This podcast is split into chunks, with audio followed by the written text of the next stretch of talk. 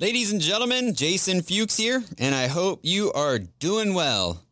The holidays are in effect, and we are going to take a little bit of a break.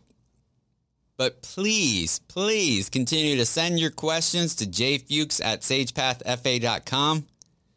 I'd be happy to answer those questions via email. You can also call me. Whatever you need, I'm here to help. This would be a great time to look back at old episodes of Dad Sense.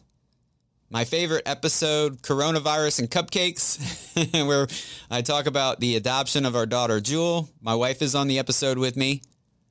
And I also love the S episode of How to Retire Now. So take a look at some of our old episodes. Let us know what you think. We've got some really, really neat ideas coming to you for 2022. Thank you for listening. We appreciate all of you. Be well. And now the part we all love, the disclosures. Securities and investment advisory services offered through FSC Securities Corporation, member FINRA SIPC. FSC is separately owned and or entity, or excuse me, and other entities and or marketing names, products, or services referenced here are independent of FSC.